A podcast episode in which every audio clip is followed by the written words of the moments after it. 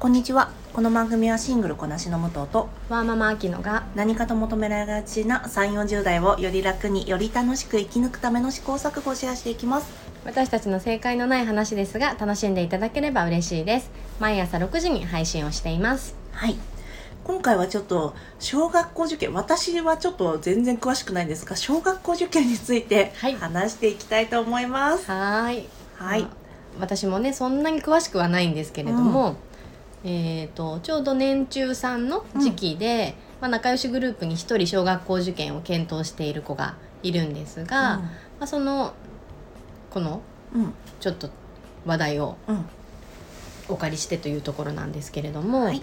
えっ、とまあなんだお親としても私立に行かせたいっていう意識よりもあの小学校が終わった後の時間うん。っていうところがやっぱ私立の方があのケアがちゃんとされてるカリキュラムとしてしっかりしているとか、まあ、あの親がなかなか見れないから、うん。あのそこまでやっぱりやってくれるっていうのを理由に、えー受験を検討しているんだけどその通える範囲とか小学校受験だからね、うん。あんまり遠くも行けないからその通える範囲の第一希望の学校が、えー大人の言うことを聞いてくれる子たちを求めています。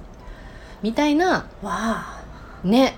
あそうそうそう。それを聞いてお母さんもやっぱり何が子供にとっていいのかっていうのをすごい悩んでいて。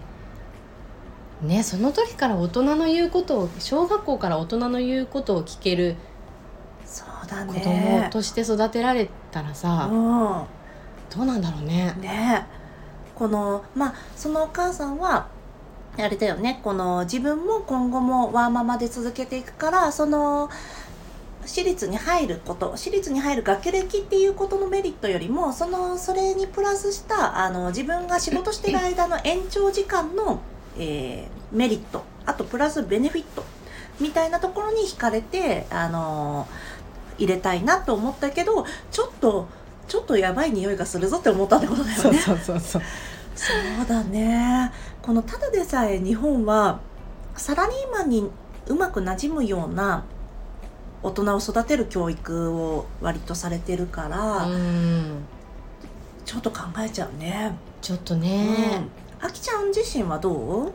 うちはもう全然受験も考えてないし、ちょっとあの息子自体少し突飛なところがあるから、あのなんだろうそこを押さえつけようっていうのはないんだけど、うん。まあ、ある程度のルールの中で、えー共同生活うん。みんなとの生活ができればいいやって思っていて、うんうん。大人になった時に自分の意見が言えない子とかそうだね。ねすでにもう大人の顔色を見ている子とか幼稚園生でもいるけど、うん。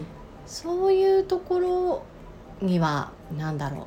ちょっと心配になるよね。子供らしさ、子供の時は子供らしさを大事にしてあげたいって。うん思うかな、その時その時ですねゴールデンエイジっていうのが、まあ、8 8歳から9 10歳とかでね来来ると思うんだけどその時に適切な教育をって思うんだけどその適切って何なのって親は悩むところだよね。ねえ、うん。そう適切って難しいね、うん、でこの受験っていうところに話を戻しちゃうんだけど、えー、とちょうど私この間、えーお友達でミックスルーツのお子さんがいるうんお友達がいるんだよね、そのお友達自身がの夫さんが、えードイツの方で、えーお友達が日本の方でうん。でお子さんがミックスルーツで。っていう時にあのな私の周りでも受験する子とかいるけど日本はこんなに社用で、まあ、日本今後、まあ、人口が少なくなってるのも目に見えて分かってるし、うん。経済もなかなか良くなっていかないっていうのは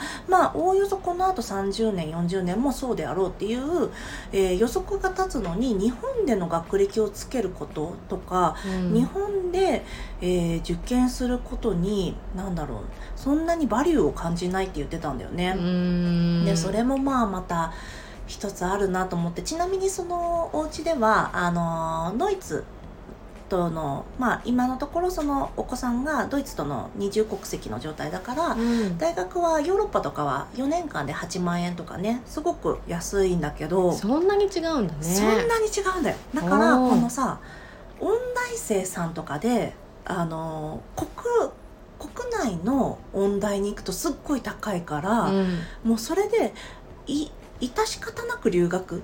金金銭的に留学の方がトータルで見ても安いっていうことがあって留学されたりとかするから、そうだから語学力だけは絶対つけておこうっていうのが今の目論見としてあってまあえっ、とでしかもあのなんだっけその彼女自身も私の友達自身もずっとあのディズニープラスをねドイツ語で見てたんだって、そしたらあの英語が聞き取れるようになったという 副産物があったとえー言って。いて、そういう流れになるんだ。そうそうそう。だからすごくそれいいなと思って、うん。まあそれちょっと受験とはね話それちゃったんだけど。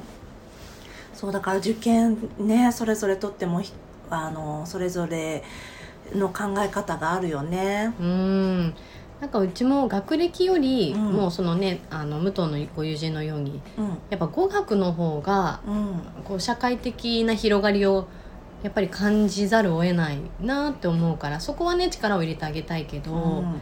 やっぱり英語の情報が一番多いからね、うん。どうしても。うんまあ英語だけじゃないけどこのあとねまあスペイン語の方がスペイン語話者の方が多くなるとは言われてるけどやっぱり今現在の流れを見てても英語が喋れる方がチャンスは広がるよね。ね情報量が日本語だけのことうん圧倒的に違うもんね。うんでも今そうなってるとあのえ日本語が中途半端なまま英語やらせちゃうのどうなんだろうっていう考え方もあるからね。うん。でも私自身私個人のこれは考え方だし私はあくまでシングルこなしの無党としてのその このぼんやり思ってることなんだけどこの私も日本語100%喋れてない、そうね。お分かりになりますか？難しいよね。そうなの。に私もそんなに喋れてないからまあだったらどっちも中途半端であってもチャンスの広がりが大きいのはどっちなんだっていう一個の言語を極めたとしてもね、うん。そうそう。なので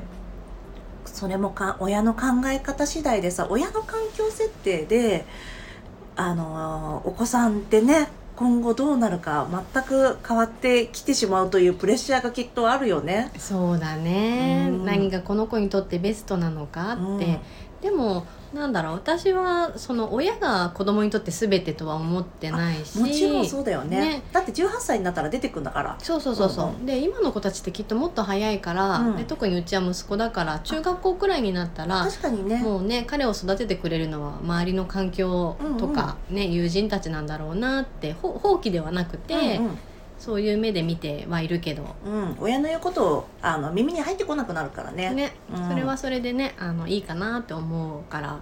ね。もう中学から留学したいとかもねもしかしたらあるかもしれないしね。ね行かせてあげたいけど、うん。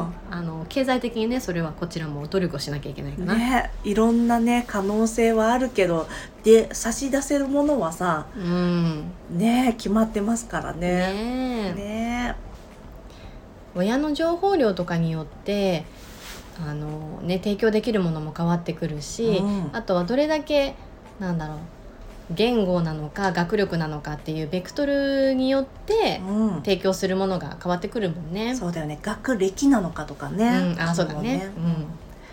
ね私たち受験についてはちょっとあんまり喋れなかったけども。知識量が少なくてね。受験についてはだけどかどうしてあげたら子供にとって一番いいあの環境設定をできるかっていうのはもうこの後も結構学びながらやっていくしかないって感じだね。そうですね。うん。引き続き情報を得るっていうのは変わらずうんやっていきたいですね。ね、では今日も聞いていただきありがとうございます。この番組はスタンド FM や各種ポッドキャストで配信しております、えーご質問やご相談はリンクにありますツイッターのアカウントか FA あスタンド FM のレターでお願いいたします。皆さんのフォローやご意見いただけますと大変励みになりますのでお待ちしております。ではまた次回。失礼いたします